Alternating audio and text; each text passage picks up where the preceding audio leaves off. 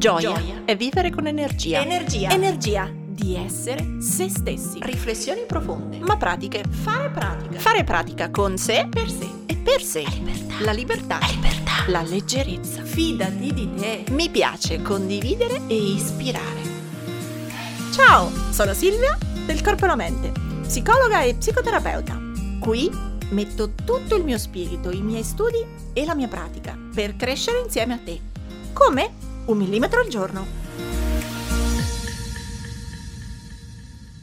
Ciao, seconda parte dell'episodio, diciamo della puntata su come sopportare, gestire, attraversare un cambiamento. Ancora una volta io lo applico a quello che sto imparando e a quello che sto attraversando con il cambio di casa, tu puoi applicarlo al lavoro, alla famiglia, cambio città, qualunque cambiamento ti capita di attraversare, sia che sia un cambiamento voluto da te, quindi intenzionale, desiderato, sia che sia un cambiamento subito o inaspettato. Allora, nella prima puntata torna indietro nel podcast, ascolta la precedente, vi davo i primi consigli, quelli che stavo scoprendo e anche un po' di come mi stavo gestendo nelle prime 5, 7, 10 giorni che ero a casa nuova. E, e, dicevo proprio metti in conto il caos, metti la scomodità, metti la fatica e nel frattempo non strattonarti, no? non punirti, non criticarti, ma non fermarti. E avevamo anche detto fidati di chi ti sostiene e ti dice che puoi, no? Quindi non, non ricomincio da là, ti lascio la puntata precedente e avevamo finito con questo grande consiglio che era tollerate il caos, non fermatevi, datevi tempo e date retta agli amici. Ora, se questo è quello che vi dicevo appunto dopo la prima settimana, ora sono a casa nuova da 20 giorni, certo di cui un weekend l'ho passato a Belluno per lavoro e un altro weekend l'ho passato ad Ancona per un matrimonio, quindi diciamo che sono adesso scarsi 15 giorni effettivi e oggi è domenica ed è il primo weekend che passo davvero a casa nuova per intero nel quartiere nuovo. Quindi vi dicevo che ero stanca, vi dicevo che ero, il, che ero, nel caos, vi dicevo non fare bilanci, è normale essere confusi, è normale che siano tutti alti e bassi. Vi dicevo anche datevi tempo, è importante darsi tempo, non è subito wow, al massimo è ma, me. Ecco, dopo tre settimane vi dico, uh, la stanchezza è sempre tanta il caos è ancora tanto, la roba negli scatoloni è ancora lì, mille incombenze, amministratore, bollette, condominio, volture, tessere, parcheggi, cancelli, ferramenta, eh, zanzariere, è tutto ancora da fare. E sento anche la stanchezza perché tutti questi impegni, aspettare che ti vengano a consegnare le cose, aspettare il tecnico, aspettare l'idraulico, si basa sempre su eh, sono tanti impicci piccoli ma che richiedono tempo e mm, in questo senso io non ho un compagno, una famiglia, cioè sono incombenze che devo gestire da sola e non mi posso mettere in ferie per fare solo queste cose e arrivare a sentirmi a casa il prima possibile, quindi incastro tutto meglio che posso, no?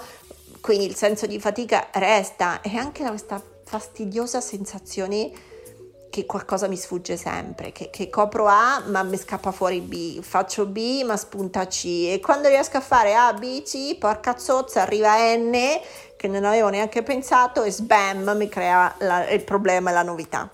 Ora, mh, mm, queste sono tutte sensazioni, vi dicevo, no? anche nell'altra puntata ho fatto tanti traslochi, otto credo negli ultimi vent'anni tra Ancona, Milano, Roma, quindi non sono sensazioni nuove, forse però sono due un po' le cose che che sono cambiate da allora, eh, diciamo in questi anni di traslochi, che oggi ha 40 anni è diversa la mia energia, non ne ho più 20 o tra i 20 e i 32, diciamo a Milano ho cambiato circa 6 case, ehm, dai 33 adesso a Roma ho, questa è la terza casa, sono stata prima un anno in una casa, poi 7 anni in un'altra casa e adesso la ricambio, l'ho cambiata ora, no? Quindi sono abituata ai traslochi, ma quello che avevo sottovalutato è che la mia energia è un po' diversa, le mie mani sono più doloranti e il mio corpo ha dei tempi di recupero con la connettività un po' più lunghi, un po' più lenti rispetto a quando ne avevo 25 o 30.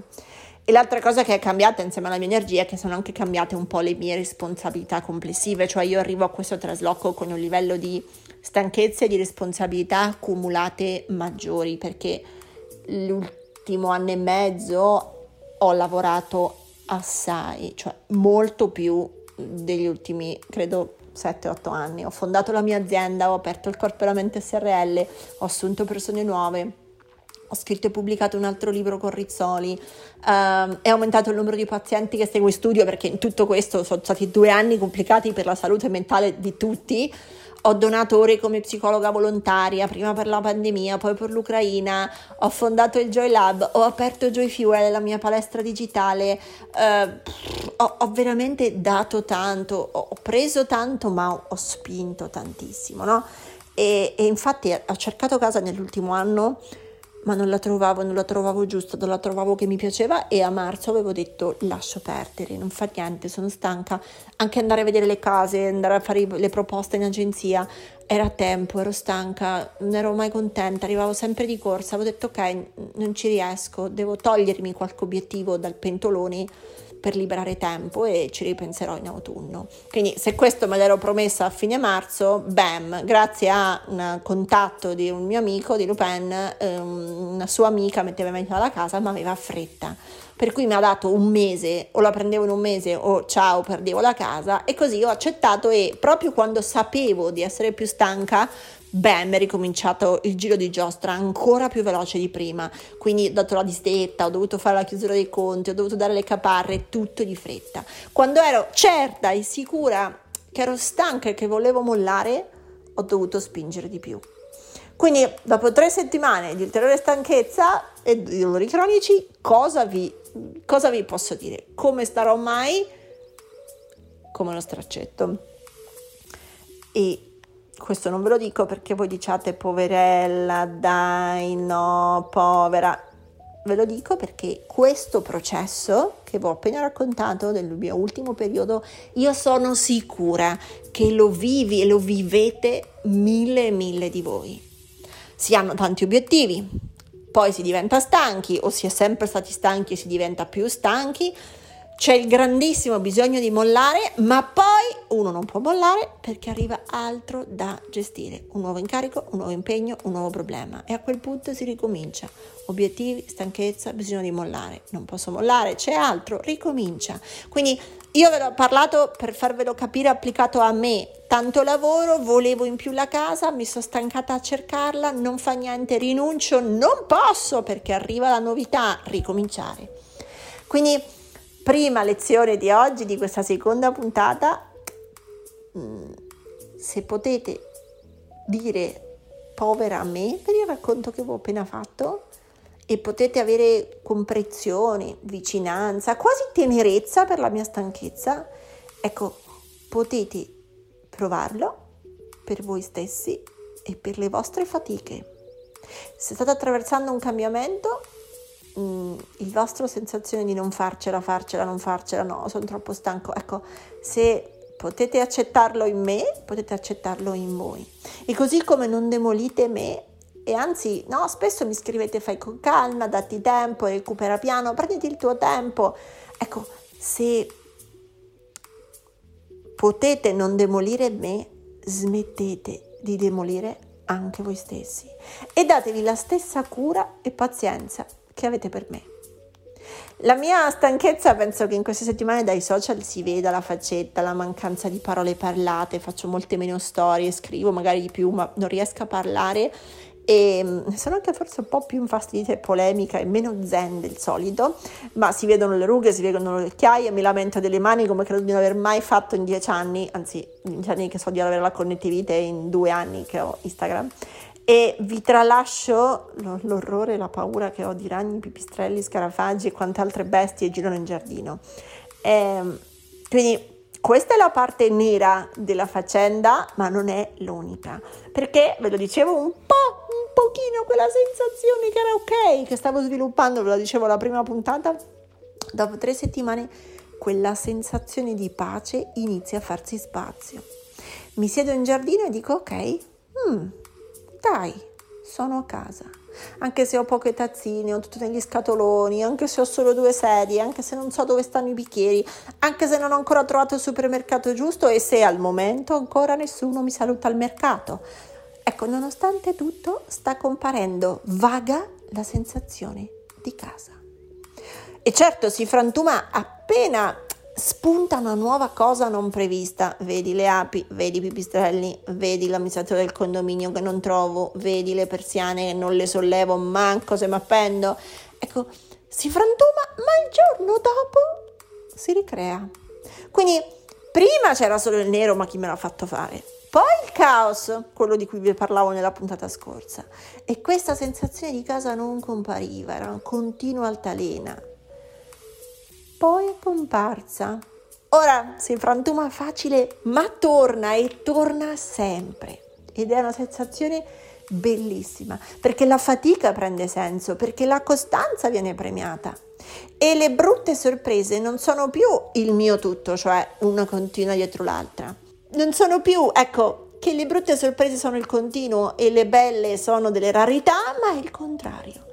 Le brutte sorprese sono piccoli terremoti di una terra nuova che si sconquassa un po', ma si ricompatta e ci riappoggi i il giorno dopo. Quindi non siamo ancora, ahimè, che non si rompe più, che non mi rompo più. Mi rompo, perdo fiducia, mi dico chi me l'ha fatto fare. Ma poi torna il sereno, torna che vale la pena, torna il giardino che mi ripara, il silenzio della sera che mi cura, mentre prima mi faceva paura, l'aria di mare vicino che mi rasserena e torna decisamente più in fretta la sensazione di casa di due settimane fa. Ecco allora Mm, la lezione di oggi. Se la prima era mm, se puoi provare pena, compassione e comprensione per me, provala anche per te. La numero due è non migliora tutto insieme. Non migliora tutto improvvisamente. Guarda le cose piccole, guarda le sfumature e non il tutto.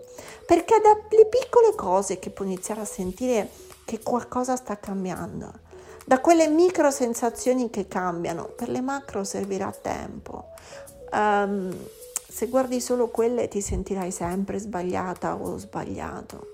Quindi combatterò ancora per gli insetti, mi impaurirò per i pipistrelli, scappo per le api o gli scarafaggi, ma inizio a sentire il giardino come un momento di pace. Combatto ancora con l'amministratore, l'elettricista, i mobili, gli scatoloni, ma ho buttato via già metà degli scatoloni e c'è più spazio in casa. La camera e lo studio sono libere. Mi fa strano il silenzio notturno e ancora mi fa un po' pericolo, ma in quel silenzio ci sento tutta la culla della natura e del mondo. Quindi il macro può essere ancora nel caos, ma è nel micro che si iniziano a montare i mattoncini della nuova realtà dopo il capiamento e delle nuove sensazioni buone. Quindi, se stai attraversando un cambiamento, i consigli di oggi sono due. Abbi pietà di te. Guardati con pazienza e con cura. E due, osserva i cambiamenti minimi, perché le sensazioni mutano piano piano e si stabilizzano a partire dalle minime cose. Io lo applico alla casa, tu come sempre applicalo a quello che vuoi. E se prima vi dicevo dico solo ma, me, ora dico va, ve, do, ma pensa a te. E sorrido molto di più delle micro scoperte e di queste nuove sensazioni. Rimane che devo sempre ringraziare gli amici che mi stanno aiutando e anche tutto il team del Corpo e la Mente perché fanno sicuramente tutti loro il doppio della fatica da quando io sono il doppio più stanca, più assente e più intermittente. Quindi mh, mm, vale sempre come nell'altra puntata il consiglio su investire nella rete, nelle amicizie, nelle persone che vi possono sostenere. E, ehm, ora credo che valga per me e, e forse vale anche per, te, per voi, per te di cose belle se ne, se ne fanno tante, anche di cose complicate, di stanchezza tutti ne assorbiamo tanta. E abbiamo tutti noi la responsabilità di un lavoro o di una famiglia o di genitori e, e, e nessuno di noi può mollare tutto così a caso. Ognuno ha il proprio bilancio di obiettivi, di stanchezze, di, di responsabilità. Quindi se optate per un cambiamento, cosa che io vi consiglio sempre, uno, assicuratevi di darvi i tempi giusti. Mettiamo insieme anche l'altra puntata. Due, attenti a non fare bilanci, fateli dopo, almeno dopo i primi mesi. Non strattanatevi, non sgridatevi, non torturatevi e non fermatevi. E investite negli amici che vi possono aiutare. Oggi aggiungiamo insieme ai tempi giusti, assicuratevi la pena e la cura giusta per voi, le attenzioni giuste. Guardate le cose micro, le piccole sensazioni che cambiano e circondatevi di aiuti buoni. Ora, quando scrivo queste cose nella rubrica dei pensieri sparsi su Instagram, tante persone di voi mi dicono che mentre leggono piangono, scoppiano in lacrime e a me dispiace causare queste lacrime o questi scoppi inaspettati ma prendiamo questi momenti di smottamento come scioglimenti e queste lacrime come un unguento prezioso che scongela e scioglie. Detto questo, vi lascio attraversare il vostro cambiamento con tutta questa serie di consigli e chissà, magari tra un mese avrò altri aggiornamenti in tema casa, in tema emozioni e in tema gestione della stanchezza per chi come me sta attraversando un cambiamento. Spero che questi consigli ti siano di aiuto, se vuoi scrivimi su Instagram o via mail, ci teniamo a leggerti, ci fa piacere sapere cosa ne pensi. Ci sentiamo nella prossima puntata. Ora tocca a te! Metti in pratica il tuo millimetro e condividi questa puntata sui tuoi social con l'hashtag un millimetro al giorno. Tagga il corpo e la mente così potrò seguirti anch'io. E ti ricordo che mi trovi su Instagram, YouTube e Facebook sempre come il corpo e la mente. Se vuoi aiutarmi, lascia una recensione a questo podcast. Ogni tua parola è preziosa, è preziosa. Ci sentiamo al prossimo millimetro.